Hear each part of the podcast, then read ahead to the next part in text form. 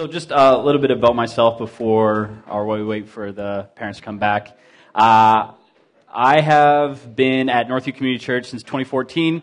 I graduated from Columbia Bible College uh, out in Abbotsford uh, in 2016, and so been a pastor for about five, four years. Math's hard. I'm not too sure. And so I've been at Northview doing the high school pastor thing for a while. Uh, I'm in the middle of my master's program.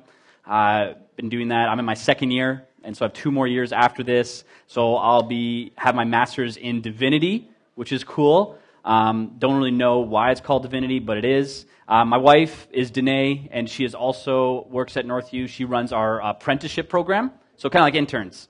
And so she does that, and she's also in uh, her master's full time in a master's in counseling. Um, I learned recently it was not biblical counseling; that is just regular counseling. Uh, so I've been corrected. And now I know more. So it's good. But yeah. So yeah, I've been doing the whole youth pastor thing for uh, a little bit now. Uh, I started being a youth leader in 2012 and then have just stayed with the youth ministry ever since. Um, yeah. I became a Christian 2011. Uh, where uh, God met me in a field and he's like, hey, Luke, uh, you're mine now. And I'm like, cool, let's go.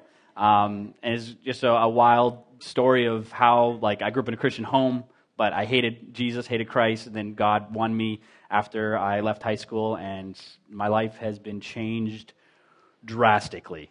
And so, very excited to be here with you uh, this morning. Uh, I love preaching God's word, and so where we are now, we're in Isaiah 43. So, if you have a Bible, uh, we'll be looking into Isaiah 43. So you turn there, I'm just going to pray, and then uh, we're going to dive in, okay? Uh, so, Father, we are grateful for who you are. We're grateful for your word, that you actually reveal yourself uh, in your word uh, so that we can actually know you. So, Father, I pray that these words in this scripture, um, they, they, they touch our hearts so that we can know you more, and then our affections for you to be stirred, which actually goes into an outward direction. Father, I pray that for what your word is uh, and that we'll be uh, trained, corrected, uh, and everything for righteousness' sake uh, will happen in us today. Uh, God, we're good and we trust you. Amen. Awesome. So uh, I grew up in, so I moved to Abbotsford when I was in grade two. Before that, I was in Saskatchewan, and before that, I was in Burnaby while I was at Saskatchewan, I was having a birthday party, uh, and it was grade one, and where every good 90s kids goes for a birthday party, McDonald's, right? When the play places were legit and everything smelled like urine. It was, it was amazing. It was every kid's dream. And so I'm, I'm there in the play place having the time of my life. I had a cheeseburger, some chicken nuggets, and it was just a fun time. And then my dad's like, okay, Luke, Luke in the party, whatever, time to go. So I get out of the ball pit, balls are everywhere. I come out and I see my dad. I go, I pull on his jeans. Dad, I'm ready to go. To my surprise, he turns around and it's not my dad. And then so I pee. And then, like, so I'm like, I'm looking at him. I'm like, that's not my dad. And I'm looking at him. He's looking at me. He knows I'm not his kid. And so uh, I like, like start to cry. And my dad's like, oh no, Luke, I'm over here. I'm over here. And I'm like, oh, thank goodness. I say that because um, we need to know who our dad is, who our heavenly father is. Like, how, how sad of a story would that be if I pull on the man's pants, he turns around, he looks at me, I look at him like, ah, it doesn't look, quite look like my dad. Ah, whatever. Like, I follow him to his car, I get into his vehicle, and I go home with him. Like, somewhere along the lines, I'm like, is this my dad? Like, this is not the car I came in. Uh, this, is, this is not the house that I live in. This is not my bedroom. I don't know who these weird people are. Like, it's absurd, right? Like, the further I got with this strange man, it would have been like, Luke, this is not your dad. This is not a safe place. So I share that because I think so often as we don't know who God is, that we don't know him well enough to recognize a false God and then we see the false God, and we just continue to go from thing to thing with this false God, with this false father. And it can actually get us to situations that are not good. And see, this is actually the plight of Israel all the time, is constantly. They see who God is, and they love God, and then all of a sudden it switches. And they start like taking an idol here, an idol there. They start like looking at the, the other countries' gods, and they're like, maybe that God would be better. Like they have a cool golden calf. What if we, what if our God was a golden calf? Let's worship the golden calf. And then little by little, like they start to fall away from God. They start to move away from Yahweh. They start saying no way. They start following someone who's not actually God. They find themselves far away from where God had them to somewhere in a foreign land, in a foreign place. And that's where we are in Isaiah 43. See, the first half of Isaiah, or the half, like 40 chapters, is Isaiah telling the people, hey, turn back to God or else you will be exiled. Like, like turn back to God. Stop, stop believing in these idols. Stop believing in these false gods. And then the second part of Isaiah is actually it's while Israel is exiled, while they're in captivity, hey guys, turn, coming to know God. He will save you. Turn from your sins. This is exile. Now c- come back to God. Come back to the one who knows you, who has named you, who has saved you. Come back to him. And that's where we are in this passage. So I have two points. Uh, our, our first point is to know God. We are to know God. And then my second point is know gods. So we are to know who God is, and we are to have no other gods. So that's where we'll be going today. So we're going to dive in to see what does it mean for us to know who God is. So first point, know God. We're going to read from uh, chapter uh, 43, 1 to 7. So you can follow along with me. But now, thus says the Lord, He who created you, O Jacob, He who formed you, O Israel, fear not, for I have redeemed you. I have called you by name, you are mine. When you pass through the waters, I will be with you, and through the rivers, they shall not overwhelm you. When you walk through fire, you shall not be burned, and the flame shall not consume you, for I am the Lord your God the Holy One of Israel, your Savior. I give Egypt as your ransom, Cush and Seba in exchange for you, because you are precious in my eyes and honored, and I love you. I give men in return for you, peoples in exchange for your life. Fear not, for I am with you. I will bring your offspring from the east and from the west. I will gather you. I will say to the north, Give up, and to the south, Do not withhold. Bring my sons from afar and my daughters from the end of the earth. Everyone who is called by my name, who I created for my glory, whom I formed and made. So Isaiah is preaching to the Israelites, being like, People, this is who God is. You are precious in his eyes. He wants them to know that in the midst of uh, whatever is going on, in the midst of being exiled into a foreign country, this is who God is, and his love defines you.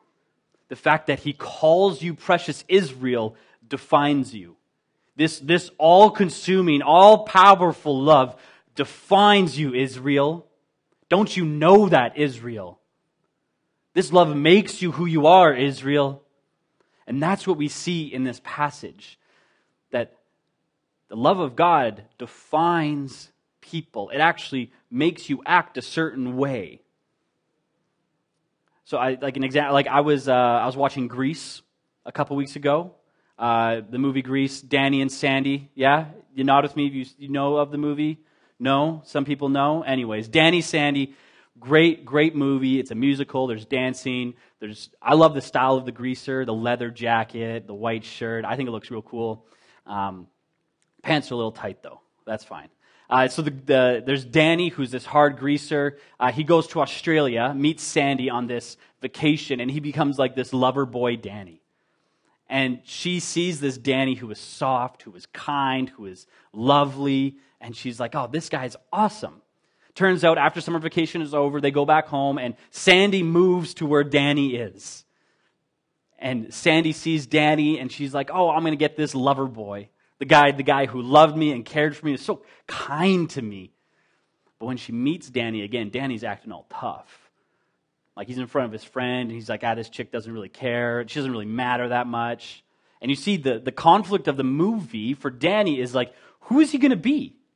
Is he going to be this guy who is influenced by his love for Sandy and Sandy's love for him? Or is he going to act like it doesn't matter and just go and hang out with the boys and have a good time?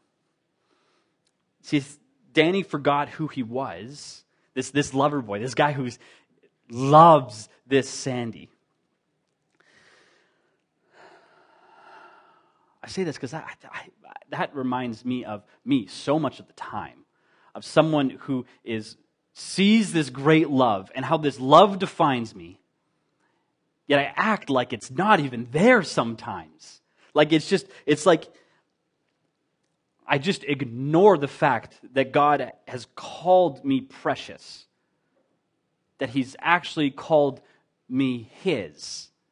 And I think we, as a culture, we, we get that confused we, we forget that this, this love that God has for us actually calls us to so much more. So, do we actually know who this God is who says, You are precious? See, Israel is confused. They, they have no idea who this God is. They don't know that the love of God defines them who they are. They don't know actually knowing God, having a relationship with God is what God wants. That actually knowing Him actually leads to eternal life. This is what Jesus says in John 17. He says that this, this he, call, he actually calls what eternal life is. He says, This is eternal life, that you may know the Father and the Son, Jesus Christ. This is what he calls eternal life. The eternal life that we usually think is somewhere in a far off place. Jesus is like, no, eternal life is knowing who God is and who his son is. That's eternal life, knowing him. Do we know that? Like, do we know him that well? Like, look at the language Isaiah says.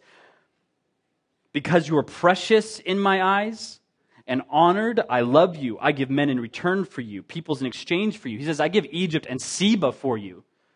Do you know this is the, who, the, who God is? This is the kind of character that He is. He gives you this. This is what He does. Look what God gave up for Israel. This is what He says God gave up for Israel to have Israel, a people group that kept rebelling and rebelling and rebelling again and again and again. This is what God did. God saved them, God set them free, God gave them life. He exchanged peoples for them. If God did this for one specific nation, what does God do for everyone? What does God give the opportunity for every person? He, he gives so much more than just other nations, just a, another people group. He, he, gives, he ends up giving his son. When he says, You are precious in my eyes, how precious are you, church? How precious are you to God? Does this preciousness define you? Does it define who you are, how you live, how you act? So we see, if we look into the, the New Testament, we look in Romans, um, Paul is wanting to know, wanting to tell the, the, the church of Romans that despite the, the present sufferings, despite everything that's going on in your life, despite the hardships, the, the, everything difficult, that there's going to be a, a, a future glory that is so amazing one day. So, this is what Paul writes in Romans chapter 8 to a church who is struggling with suffering. What then shall we say in response to these things? If God is for us, who can be against us? He who did not spare his own son, but gave him up for us all, how will he not also, along with him, graciously give us all things? Who will bring any charge against those who God has chosen? It is God who justifies. Who then is the one who condemns? No one. Christ Jesus, who died more than that, who was raised to life, is at the right hand of God and is also interceding for us. Who shall separate us from the love of Christ? Shall trouble or hardships or persecution or famine or nakedness or danger or sword? As it is written, for your sake we face death all day long. We are considered as sheep to be slaughtered. No, in all these things we are more than conquerors through him who loved us. For I'm convinced that neither death nor life, neither angels nor demons, neither the present nor the future, nor any powers, neither height nor depth, nor anything else in all creation will, able, will be able to separate us from the love of God that is in Christ Jesus our Lord. God's all consuming love becomes our identity. What, what can separate people from God? Nothing. The one, God, the one who sent his son so that the people could come to him. Like when, when, when Isaiah says peoples were given up, God ends up giving one person, his son, for us. Is that, is that not incredible news? That someone like us who were so far away from God, he sent Jesus to die a death that we deserved so that we could have life. That is all consuming love. That it defines us. So if this, if this promise was here in the Old Testament, how much more greater is it now because God gave himself up? No longer people groups, no more other sacrifices, no more sheep, no more goats, no more calves, but God himself what does this say about who he wants you to be? What does this say? Look how loved you are, how cherished you are. We see, if we take a look at another New Testament passage in Galatians, uh, we see Paul is again encouraging another church um, to go back to believing the gospel. That in, in Galatian church, there, there, there was these false teachers coming in and adding on to the law. And Paul's like, no, go back to the gospel. Go back to Jesus. See, see what Jesus did. And so this is what he writes in Galatians 4. But when the, but when the, time, the set time had fully come, God sent his son, born of a woman, born under the law, to redeem those under the law that we might receive adoption to sonship because you are his sons. God sent the Spirit of his Son into our hearts, a Spirit who calls out, Abba, Father. So you are no longer a slave, but God's child. And since you are his child, God has made you also an heir. You, if you believe who Jesus says he is, that God sent him, that he died, that he rose again, that he's ascending, that he's sitting right hand of the Father as we speak, judging all of creation. If that is you, you are royalty. You are a prince. You are a princess. You are an heir to the throne. If that is true, if you all are royalty, if we are all heirs, do we act like it? Like, do we take this knowledge of who, we, of who God is, push it to who we are, that we are precious, that we are heirs, not only saved, but sons of the king. Do we act like we're sons of the king, like we're daughters of the king? Do we act like it? Do we act like we are royal? In your business dealings, do you act like a son or a daughter of a king in the community? Can people tell that you are the child of a royal? Do you show what it looks like to be a son, a daughter, a child of the one true king? How, you treat your kids? Do you treat them like they are royalty as well? Do you treat your spouse like you are, like they are royal? Like they have this royal birthright? Do we treat people like that? Do we treat, do we treat non Christians ones who are made in the image of God? Do we go out in the community and, and, and treat them well? Are we known? Do, we have a, do people have a good taste in their mouth after leaving the presence of someone who is God's royal child? Do we pay respect to God so that when people see us, when people talk to us, and they say, "Wow, I like, I just like that person. I, I, I, I like God more because of how they acted, because how they treated me with dignity, with respect. Are you someone who is an ambassador for your heavenly Father?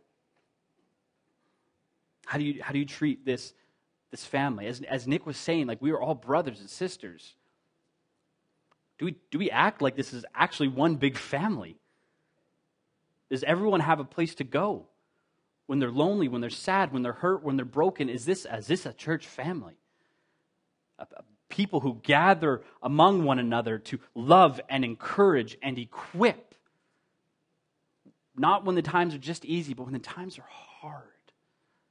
Are, are we a people who are like that, who show that God's royalty goes into all sorts of people? It's not a specific people group, it's not just Israel anymore, it is all nations. Do we demonstrate that? So basically, do, do we know enough about who God is to live in light of who He is? Uh, there's a rapper uh, slash pastor, which is such so cool that there's pastors who can be rappers. Um, that's my dream one day. But anyways, his name is Shai Linne. Uh, incredibly rich theology in his lyrics of music. Um, yeah, anyways, listen to him sometime. Uh, but he's also a pastor, and so this is from one of his sermons uh, called Doxology. And this is what he says Theology is a study of God, and it's very important. Doxology is an expression of praise to God. So then the point here is that all theology should ultimately lead to doxology. If theology doesn't lead to doxology, then we've actually missed the point of theology. So if you have theology without doxology, you just have dead, cold orthodoxy, which is horrible. On the other side, we have people who say, forget theology, I just want to praise. But if we have doxology without theology, we actually have idolatry. Because it's just a random expression of praise, but it's not actually informed by the truth of who God is. So God is concerned with both. He's concerned with an accurate understanding of Him and that accurate understanding of Him leading to response of praise, adoration, and worship towards Him. Do you know Him? Because it's the theology that leads to doxology. Is your theology well enough that it leads to an accurate worship of God?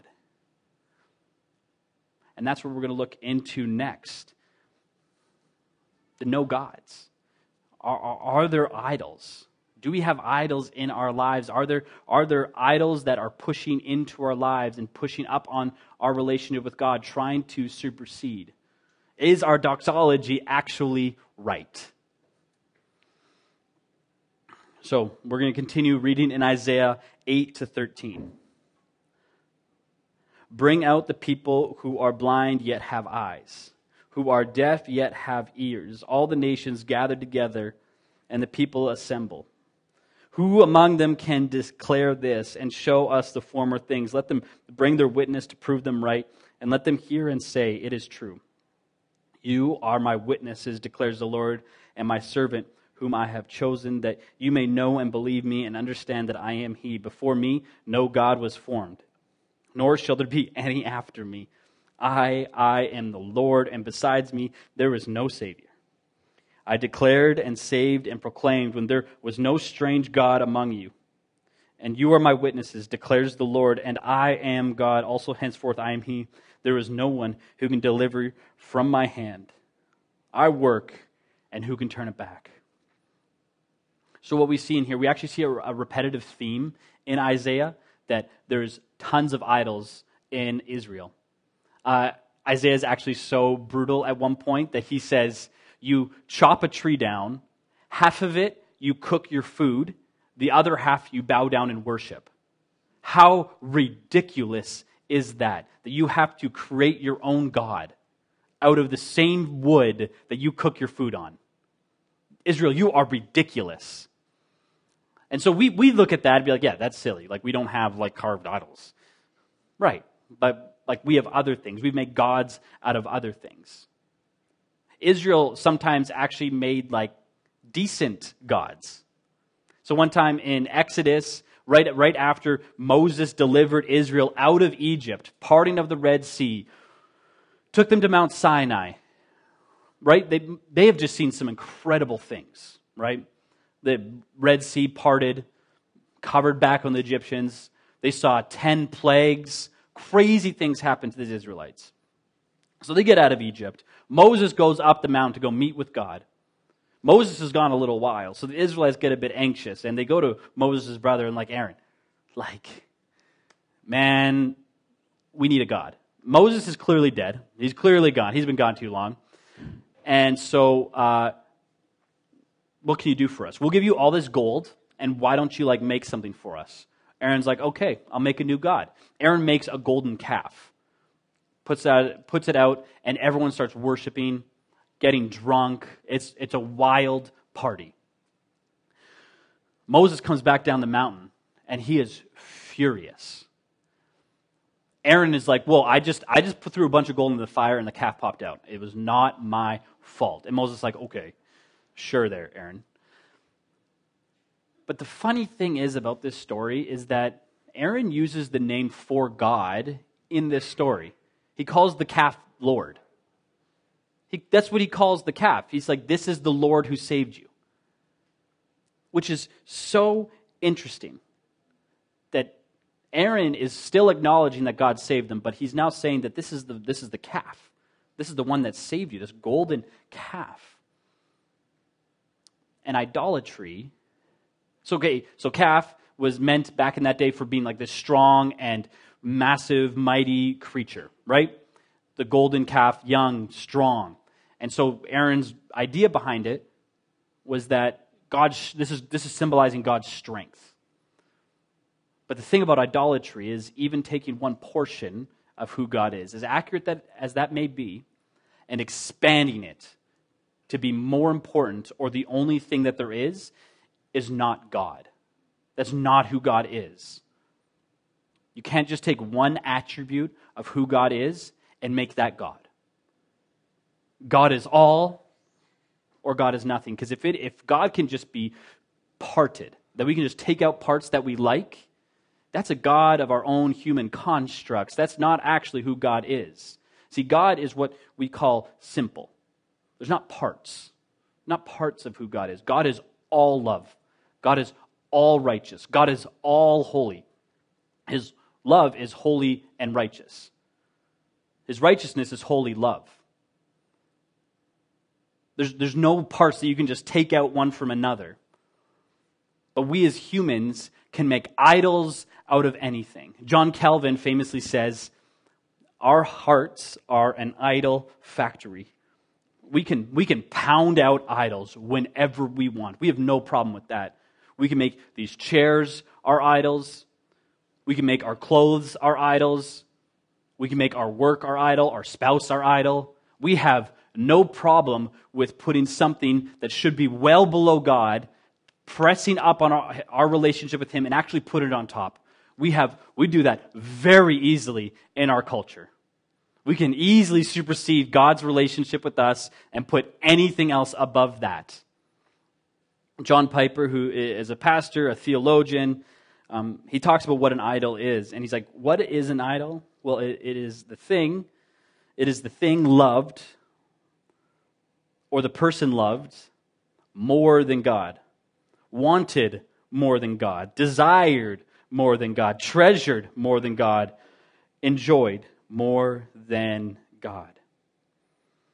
So we see, so we see in Aaron and Moses that this calf was actually desired more than God.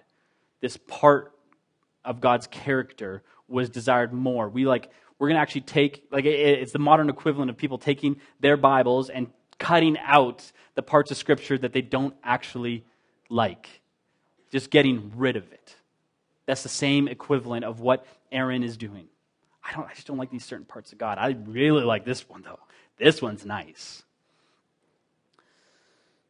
So do we do we actually know that? Do we know who God is fully? and, that He is simple, that we know that He is not parts. We know who God is, that we can recognize who He is not. As, as God is saying in this passage in Isaiah 43, There are no gods before me, and there's no gods after me. There are no other gods. As Shai Linne says, it's just random praise if your theology and doxology aren't together. If you have just great praise, great acts of service, but you don't have the right understanding of God, it becomes all meaningless because you are not praising God. That is a God made up in our own minds. And that's where we can go for so long. So long in the same car with someone we think is God, but actually is not. We get in that car, looks close enough to my dad, but it actually not. Um, so, where do you put your hope? Do you have an accurate understanding of actually who God is to put your hope in Him? Or is God still a little fuzzy for you? And I, I invite you, come to know who God is more so that you can know who God is not. We have, we have the scriptures who actually reveal. And Jesus says, like, I, I He is re- the, revealed in the scriptures. He shows who the Father is. Jesus shows the character of who God is. So does the Old Testament. God, God's written word of who He is in the Old Testament. God doesn't change. God stays the same. And so the Old Testament, the New Testament are all beneficial for us to know fully who God is. And so we look at this. We look, we look at what we have here. Because these other gods will come and go. And they're not real gods, anyways. But God, but God so strongly knows that He is the best, that He is the only one. Listen to the last line. Also, henceforth, I am He, and there is none who can deliver from my hand. Now, get this I work, and who can turn it back? Who, who can reverse this, what I am doing? Who can reverse what Jesus has done? Who can reverse that? Nobody. Uh, I love playing spike ball. Uh, I think it's a, a, great game. If you don't know what spike ball is, it's a, a, little circle, and you just hit a ball onto it, pass back and forth, kind of like volleyball, except with a circle as net. It's fun. I got the opportunity to play um, the number one player in Canada, and I think number four in North America. Super good and I was just I, I love I love playing spike ball, but it just showed a vast level of difference between us. Uh, I got really annoying when he stopped trying, um, and but then I'm like I'm like his name's Justin. I'm like Justin, give me the sauce. Like hit like play me like I'm actually like competitive. He's like okay, that's a stretch. I'm like oh hurtful, and so he just hits it. I'm like there's not a chance. I can't I can't get it. And there's no, there's no, nothing I can do to ever turn the score back. He just keeps getting point after point after point. And I'm like, there's nothing I can do. I felt like I was paralyzed. Like it was just that much of a difference. And he's like, obviously, he, he's like, we're friends. And so he's like, he's like, Luke, are you, are you going to try now? Are you going to start trying? I'm like, yes, I'm trying. It's just frustrating. I'm like, I can't do anything to turn this back. Like, I can't score back. I can't even touch the ball. This is, this is frustrating. God's saying that is the same image. Who can go against me? Who is better than me? Show, show me your gods. Show, show me what you worship. You think I will tear them down brick by brick. No, no God can compare to me. Well, you're your idol of what? Family? I'm better than your family. What? The the idol of what your, what your neighbor has better stuff than you? So you're saying your neighbor's stuff is better than me. That's tough. Oh, oh, oh, physical health is the most important thing, that everyone has to be healthy all the time. That that's the most important thing in this life. That's your God? That you're always healthy? Okay, one day we will be here no more. If your hope is in that, that will end. God is saying, bring me any of the things in your life that you think are vastly important, and He will surpass them every single time. He is the most important thing in our lives by a mile. It's not even close. It's me playing Justin Close in spike ball, which is not close. God is so much greater, so much better. So, so, does it show in our lives? Do we know who our Heavenly Father is? Do we know Him well enough to show that we need no other gods, that there's no other gods out there? Can we make that statement in our lives I know God well enough? Not perfect, because you'll never, you'll never know God perfectly. Do we know God well enough to recognize that everything else is fruitless? Everything else is pointless and compared to the surpassing knowledge of who He is. Can we be that little kid who looks up at his father and knows for certain that is my dad? And I know he will never lead me astray. Or are, are some of us here maybe thinking, have I gotten into the car with the wrong God? Do I not actually recognize God well enough? Is my theology taking a turn and my doxology is also taking a turn? Do I actually know who God is rightly? And is my praise of Him accurate? Am I living the reality of who God has called me, being royals? Do we live in light of that? I'm going to pray, um, and I think worship team.